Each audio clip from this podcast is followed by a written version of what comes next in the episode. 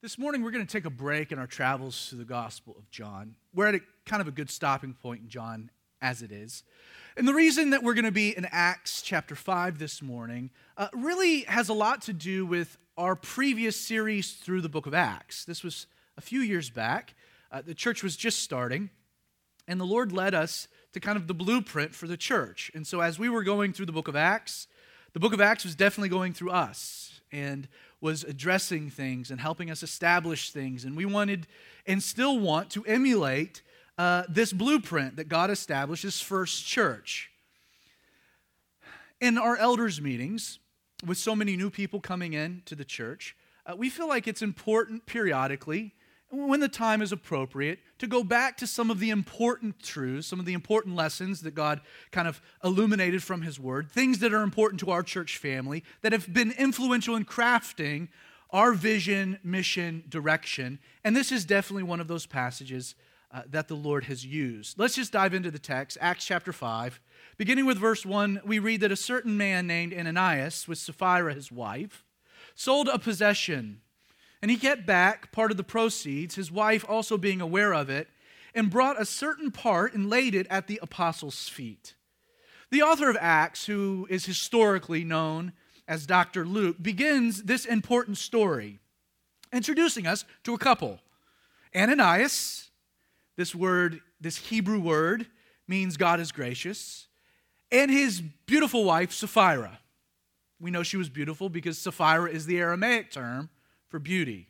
This couple, Ananias and Sapphira, they were quite a match, a coupling of grace and beauty. Luke tells us, after introducing us to them, that they sold a possession. We'll actually come to find that this possession was a parcel of land. In context, it would seem that this land was sold with the intent of giving the full, quote, proceeds to the church. This word proceeds we have used by Luke, it literally means the full sell price. That's what the word implies. And keep in mind, in the text, no one asked them to do this. And I think that's important.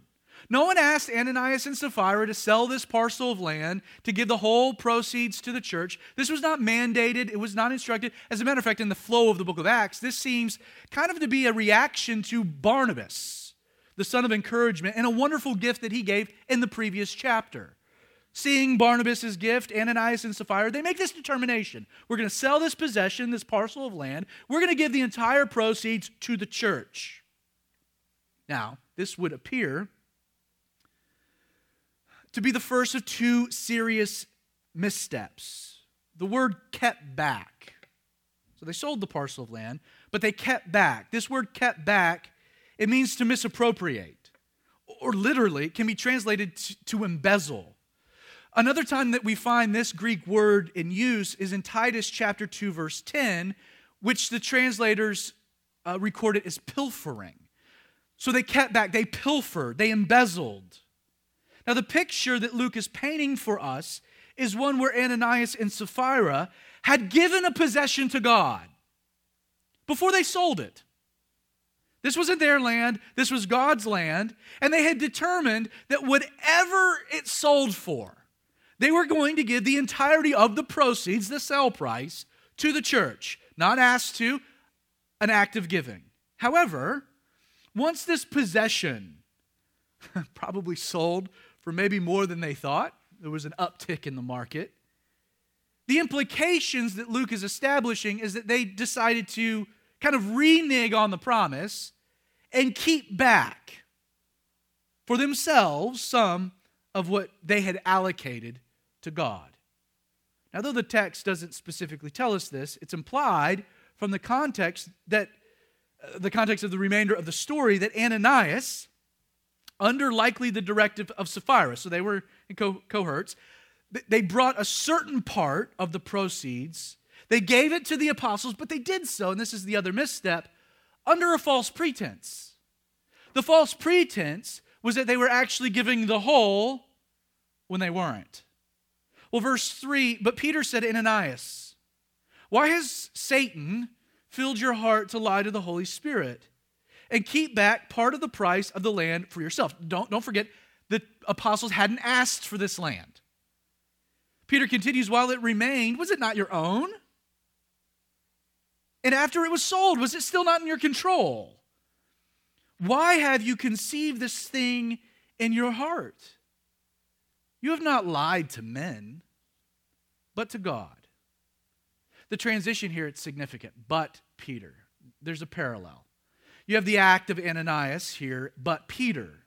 Clearly, we see but Peter as kind of an, a, another instance of a unique manifestation of a gift of the Holy Spirit in the life of, of Peter himself. Understand there's no way for Peter to have known what Ananias had done. It's not like he had the land audited or had gone to the tax records to pull, to pull the, uh, uh, the deed. Peter had no uh, way of knowing that a scheme had been hatched between Ananias and Sapphira, a, a, a scheme hatched in secret. We have to conclude that in the moment, but Peter, in this specific instance, had what we would call, and what the Bible describes as a gift of knowledge, a word of knowledge. In the moment, the Holy Spirit gave Peter a unique supernatural insight, intuition into this situation. Well, there is no question sins committed in private demand a private rebuke. Since this was a sin committed in public, it became necessary for Peter to issue a public rebuke here of Ananias. The scene is that this is happening in front of the whole church. Peter begins, look at it again. He says, Ananias, why has Satan filled your heart to lie to the Holy Spirit and keep back part of the price of the land for yourself? Peter is crystal clear, isn't he?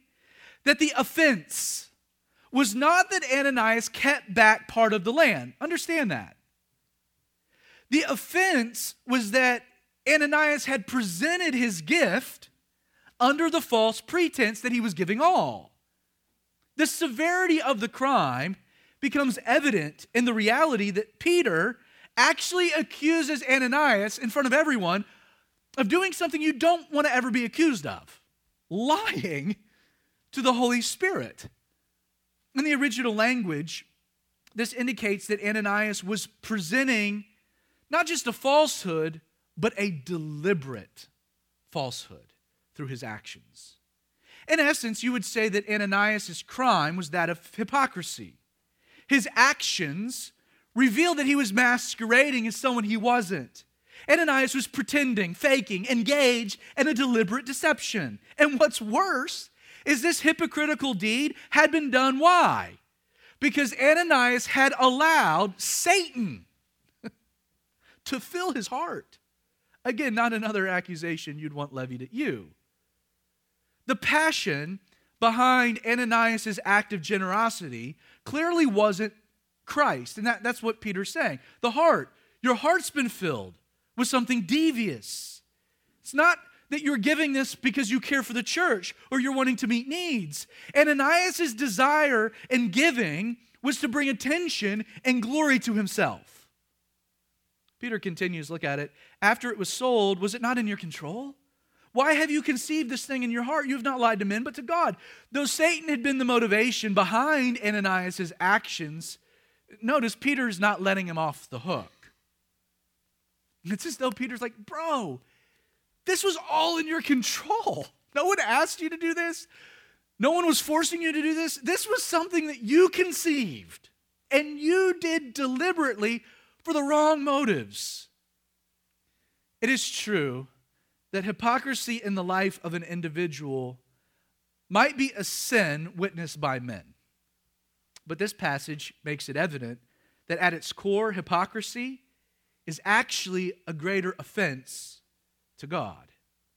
Well, verse 5 Ananias, hearing these words, fell down and breathed his last. So great fear came upon all those who heard these things, which implies that there are other people present. And the young men, the ushers, arose, wrapped him up, it's like a mob hit, and carried him out and buried him. Upon hearing these words, Luke tells us that Ananias fell down and breathed his last. This Greek word fell down. It means to descend from an erect to prostrate position. It, was a term used in Greek language of someone falling dead suddenly, to keel over. And to be clear, Ananias is indeed dead. And telling us that he breathed his last, Luke, who's a doctor by trade, is making it clear that the breath of life had departed from the body. It wasn't those that he just fainted and they overreacted and buried him anyway. Now they checked the pulse, they made sure the old, the old man was dead before they put him in the ground. Now, contrary to common, the common popular understanding of this passage, please note what doesn't, what didn't happen. In no way can you make the argument that Peter pronounced a death sentence on Ananias. Do you see that in the text at all? Not, all Peter does is he confronts Ananias on his sin. That's all Peter's, Peter's role has been. As a matter of fact, I'm actually pretty certain, and I would have loved to have been a fly on the wall, that Peter was just as surprised as everyone else when Ananias ended up falling down dead. That Peter was a bit shocked. Well, verse 7 now it happened about three hours later when Ananias' wife came in, not knowing what had happened, that Peter answered her and said, Tell me where you so- tell me whether you sold the land for so much. And she said, Yes, for so much. Then Peter said to her, How is it that you have agreed together to test the Spirit of the Lord? Look, the feet of those who have buried your husband are at the door, and they will carry you out. Then immediately she fell down at his feet and breathed her last. And the young men came in and found her dead, and carrying her out, buried her with her husband. It's a killer church service. Now, we already know, we already know that Sapphira has been in cahoots with her husband. I'm also at this point fairly certain that Peter is aware of this dynamic as well. And yet, notice something that I find to be very gracious. Do you see that, that when Sapphira comes in, that Peter graciously gives her an opportunity to come clean? Like he asks her a few questions right off the bat. And I think for Peter, like there was a deep longing. Come on, girl. Just be honest. Just, just, just come clean. Just lay it out there. And yet, sadly, Sapphira not only maintains the same lie she had concocted with Ananias, but just like her counterpart, she brazenly denies any, impropri- any improprieties and she dies. Now, because of her role in the scheme, Sapphira would experience the same judgment as Ananias.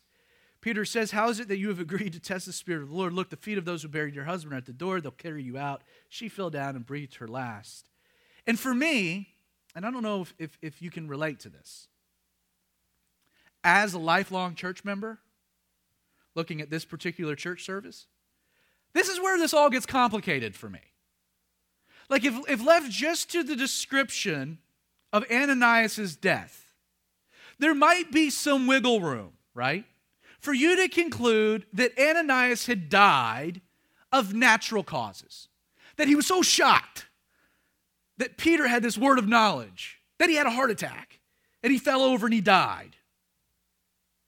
That the rebuke got him. The problem is that you can't make that case with Sapphira. The death of Sapphira, there is no question, presents for us a picture of divine judgment. This is not natural causes. She was struck down. If Peter had been surprised by the death of Ananias, Peter is so certain of Sapphira's impending death that he predicts it's about to happen before it does. Did you see that?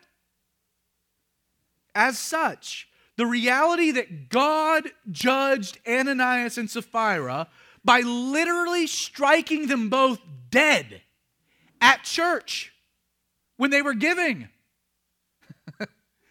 is unavoidable, and that's a problem. I hope you're squirming a little where you're sitting. You know, the majority of Bible teachers, those that you'll listen to through this passage, they will present this story as a stark warning against hypocritical behavior in the church. This warning against hypocrisy. I've even listened to commentators who will point out that this, this, this story is actually just a perfect illustration for the way that God deals with people within the church much differently than the way he does with those outside the church. Kind of the with revelation comes greater responsibility theory. I've also heard Bible teachers explain the extreme way in which God deals with Ananias and Sapphira occurred because it's kind of consistent with a larger, a, a larger idea that, that when God begins a new work, and the church is a new work, that God always goes to extremes to establish clear precedents. These expositors will point to a story in the Old Testament. The children of Israel entered the land of promise, right? They experienced their first uh, conquest there at Jericho, but God was clear don't take any of the spoils. They then go to a lesser town, Ai, and they get routed. Joshua's upset. He goes to God and he's like, There's sin in the camp. They find out it's Achan. What do they do? They kill him, his wife, his kids, and everything, make a big mound out of it. Why? A precedent. God's serious. That's how this story is often presented, kind of like the sin of Achan. And while I have the utmost respect for those that espouse all of these explanations, I'm friends with them. In light of the assumed belief that Ananias and Sapphira are Christians, I must be honest with you that neither of these conclusions as to why God would judge believers in such a harsh way makes any sense to me at all. As a matter of fact, I'm quite offended by it. I agree. Hypocrisy within the church can't be tolerated. And why? It has a destructive effect on the individual, but also the church at large. And I also agree that God views the issues of obedience and purity among his people with extreme seriousness. But the notion that God would kill two believers who had been bought by the blood of Christ simply to establish a precedent for a new work doesn't sit well with the rest of the New Testament. If Ananias and Sapphira were believers, as many suppose, let me ask, weren't they under grace and not law? And if that's the case, hadn't their past sins present sins and future sins already experienced the divine judgment of God when his wrath was poured out on Jesus at Calvary? Like, don't get me wrong. I do believe that even the sins of believers bring with them very natural consequences. But this wasn't natural consequences. This was the direct intervention and judgment of God.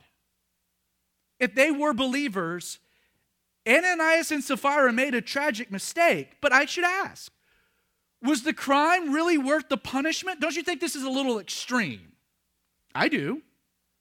And if it was extreme, then why don't we see hypocrisy in the church experience the same type of judgment today? There wouldn't be any of us here, but you understand my point. You see, I'm of the opinion that this passage becomes unnecessarily complicated because of an assumption. We assume that Ananias and Sapphira were believers. I mean, why else would they be going to church? But if you look back at the text, you will notice that never once does the passage indicate that was the case. Never once. As a matter of fact, in diagnosing the core problem, Peter observes the total contrary. Like what Peter says could never be said of one filled with the Holy Spirit. Ananias, why has Satan filled your heart? You can't say that of a believer. What relationship does light have with darkness? Christ with Belial. Like, understand Satan's initial strategy when you look at the book of Acts, when it came to opposing the work that God was doing through the church, the first line of attack was intimidation in order to squelch the incredible work God was doing in the first part of Acts 4, the religious establishment that had killed Jesus severely threatens. They arrest Peter and John and they severely threaten them to no longer speak or teach in the name of Jesus. And yet, not only do, do Peter and John refuse to cave to their demands, but in response to a fresh filling of the Holy Spirit, in Acts chapter 4, verse 31, we're told that these men do the opposite. We're not going to be intimidated. And we're told that they go out and they speak the word of God with more boldness.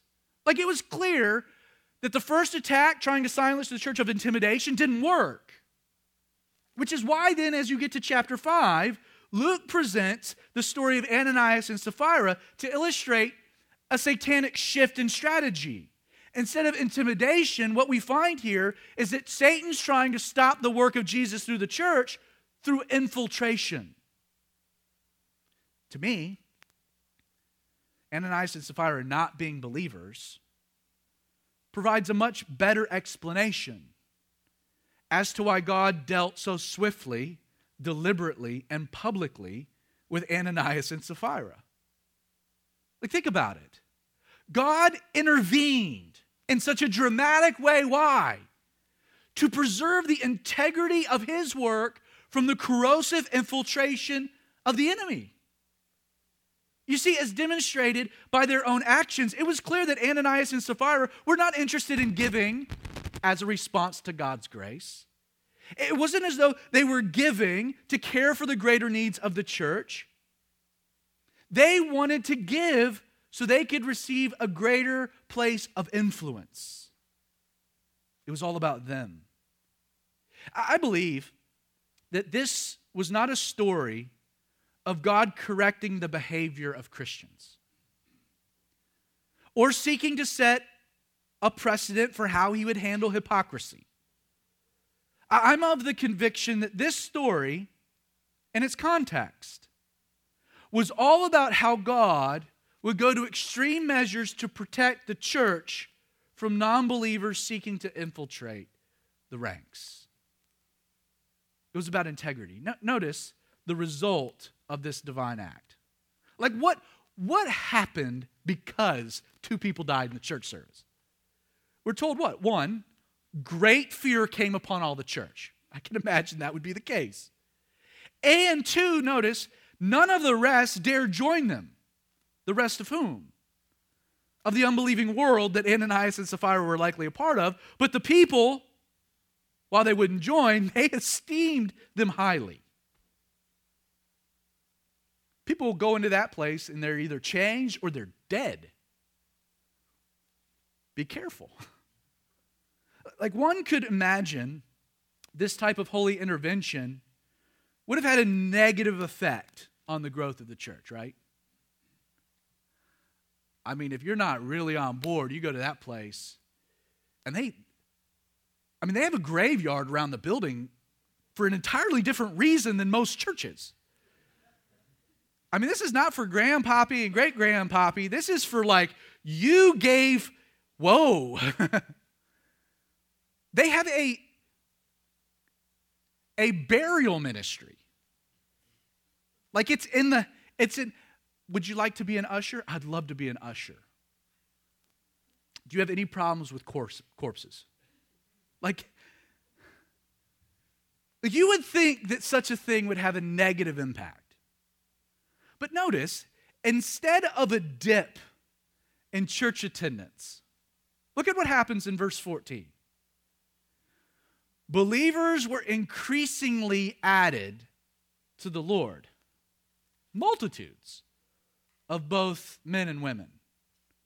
Increasingly is the Greek adverb mallon, indicating that following this event, believers were being added to the Lord we're getting saved in a greater degree than at any time previously.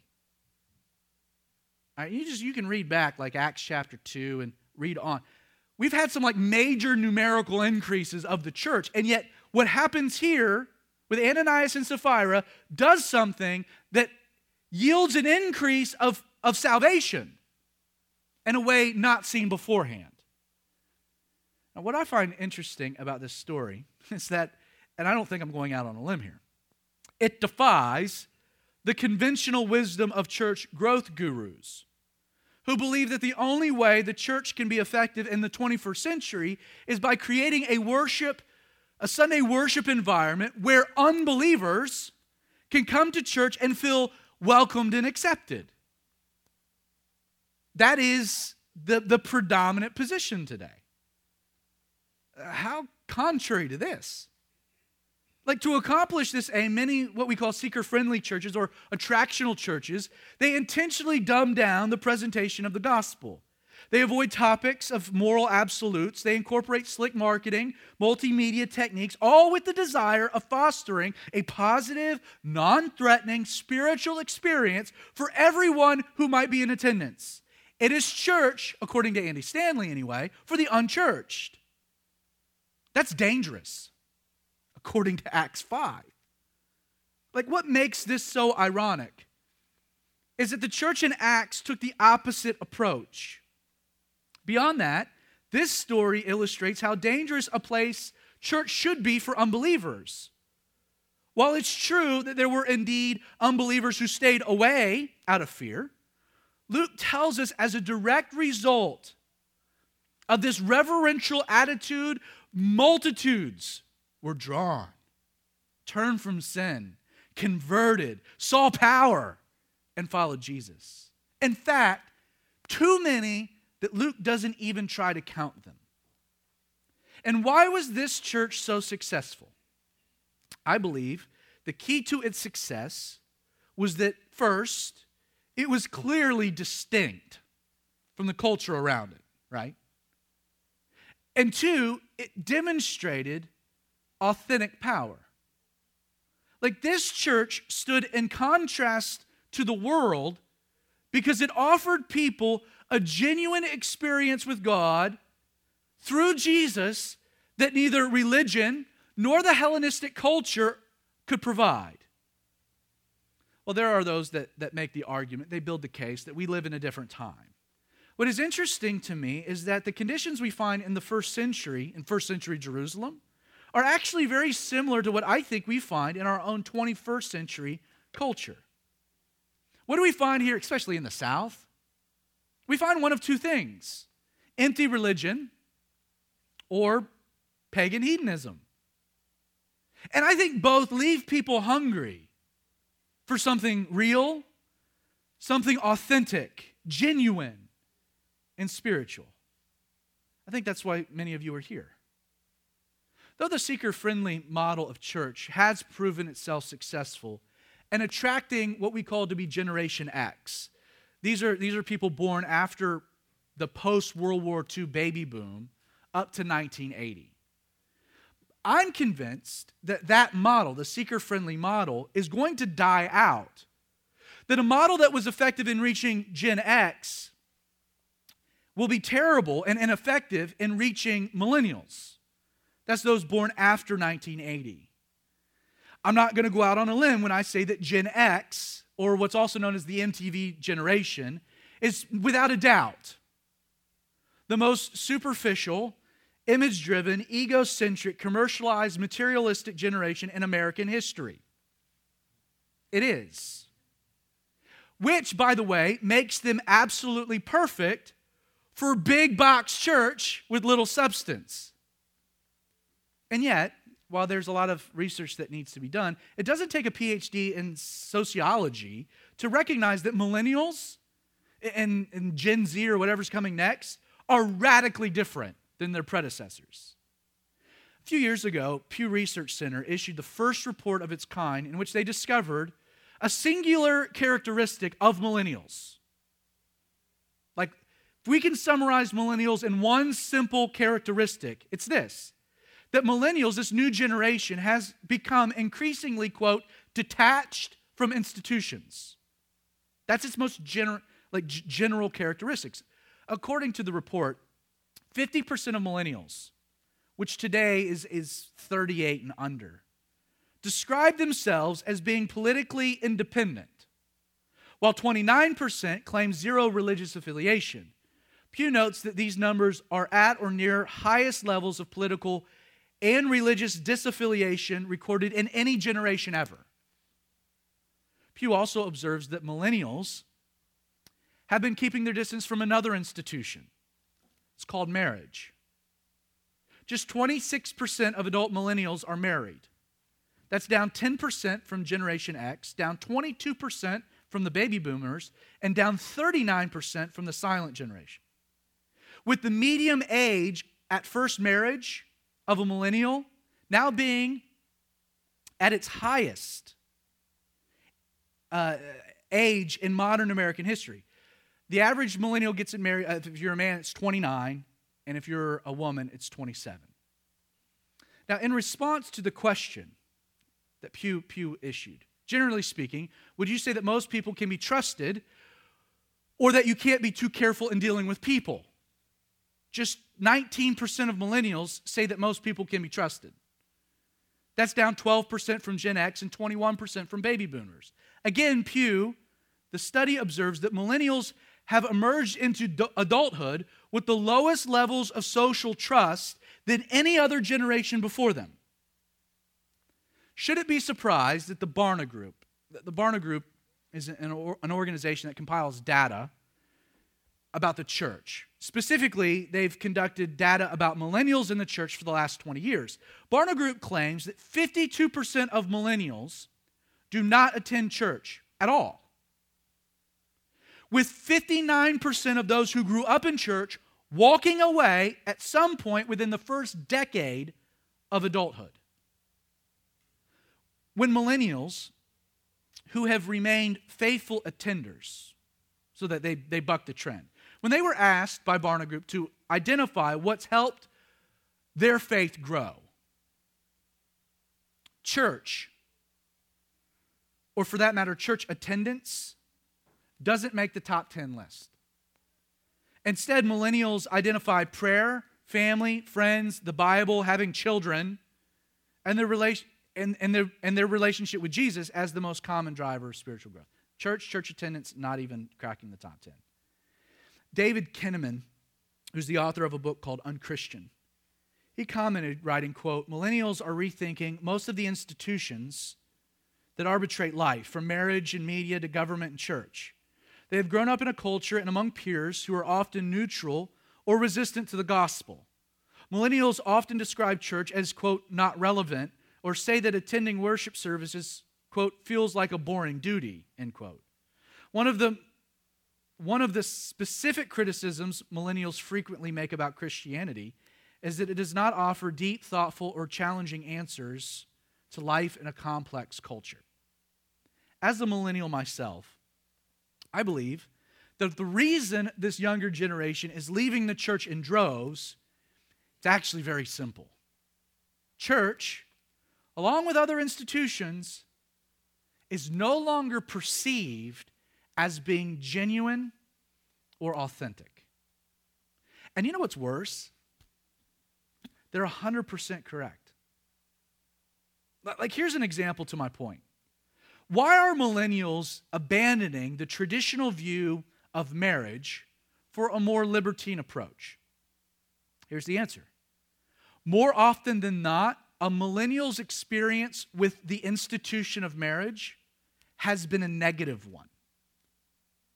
With over 50% of their parents' marriages ending in messy divorces, should it be any surprise that millennials don't believe the sanctity of the institution argument is a valid reason to deprive a gay couple in love the right to marry? Hey, if you can make it work, great, because most of the heterosexual couples I know haven't. That's the perspective. Personally, I'm convinced seeker friendly churches that have appealed to Generation X will be resisted by millennials for the exact same basic reason. Because a church that attempts to appeal to everyone ends up standing for nothing. And in the end, presents what is perceived to be an empty, meaningless, superficial spiritual experience, they're going to leave it. And as a matter of fact, recent data shows that most attractional church models haven't grown in the last five years, something you won't hear a lot. Now, on the flip side, millennials don't attend traditional churches for the exact same reason, right? because these steeples in the community are viewed as being legalistic, filled with hypocrites, and have been mired in scandal after scandal. Millennials no longer find them to be trustworthy either. Should the Christian community, with all of that in mind, be shocked that only 16% of millennials have even a good impression of Christians? Think about that 16%. With the most common perception of Christians being that they're judgmental. You know, just like Jesus. 87% of millennials believe Christians are judgmental. Once more, should we be surprised that churches are literally failing when it comes to reaching the next generation? And yet, there's hope. And it's one of the main reasons that Calvary 316, for better for worse, has the kind of culture that we do. While skeptical of institutions, one thing millennials are drawn to authenticity. In a recent article written by Carey Nieuwhof titled Five Reasons Charismatic Churches Are Growing and Attractional Churches Are Past Peak, he writes If you've been around the church world for the last few decades, it's easy to think that you need polish to pull off effective ministry. Another 50,000 for lights or sound and you'll be good. But if you're sitting there thinking that you need a better soundboard, some new LEDs, and a much better band to reach people, think again. He writes Passion is free, and passion beats polish. The effective churches I've visited by no means had the best light, stage, or production, not nearly the level you see at other churches. And yet, what did they all have in common? Passion. When it comes to reaching the next generation, passion beats polish. He then adds, don't fake passion. People can smell fake from a mile away. In an age where nothing seems real anymore, people are looking for authentic. And being raised, after being raised, in a society that oozes commercialism, millennials have reacted with a craving for things that seem genuine and authentic in a way previous generations haven't, while also having a distaste for anything that appears contrived or disingenuous. The examples commercially are everywhere. Unlike Gen Xers, who drove Bud and Miller to being American staples, millennials are the driving force behind the microbrew movement and craft beer movement, something that feels authentic. Unlike Gen Xers, who made Jack and Jim a college necessity, millennials are making pre prohibition whiskey vogue. And we've seen a resurgence of American cocktails, classics. Unlike Xers who gave up on good music for a digital imitation, just listen to U2's Zooropa.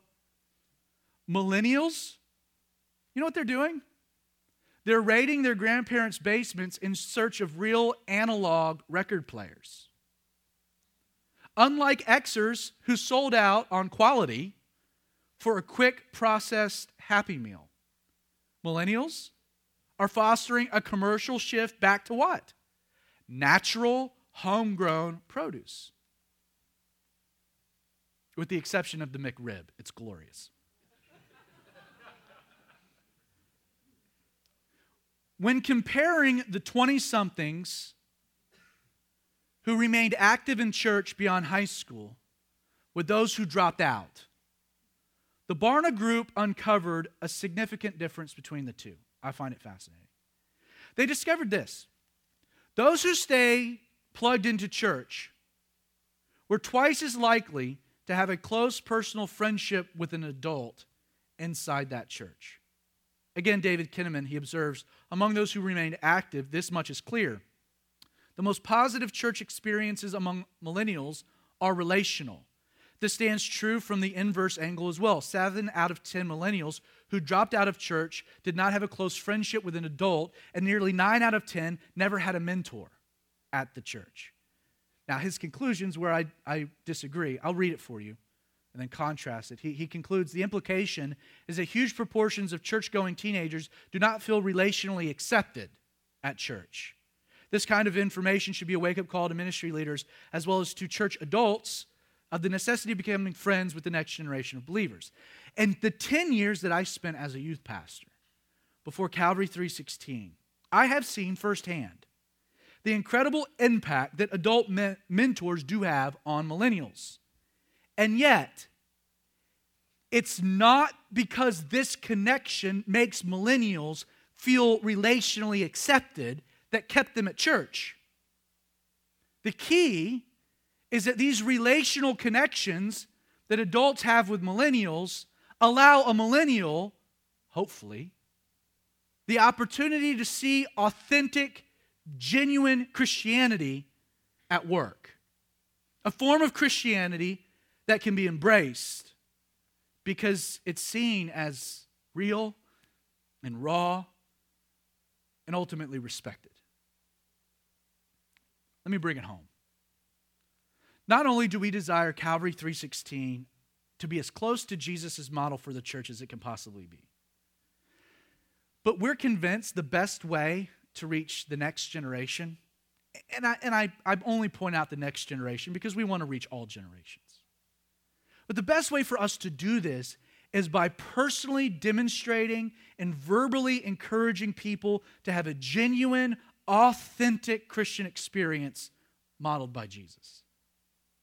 I really do believe that people no longer have an appetite for the gospel dumbed down and to self help nuggets or surface level Bible lessons.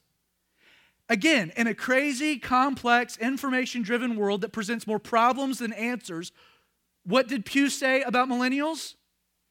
They crave deep, thoughtful, challenging answers and how to find meaning and purpose to life in a complex culture. I believe millennials want God's word to be taught.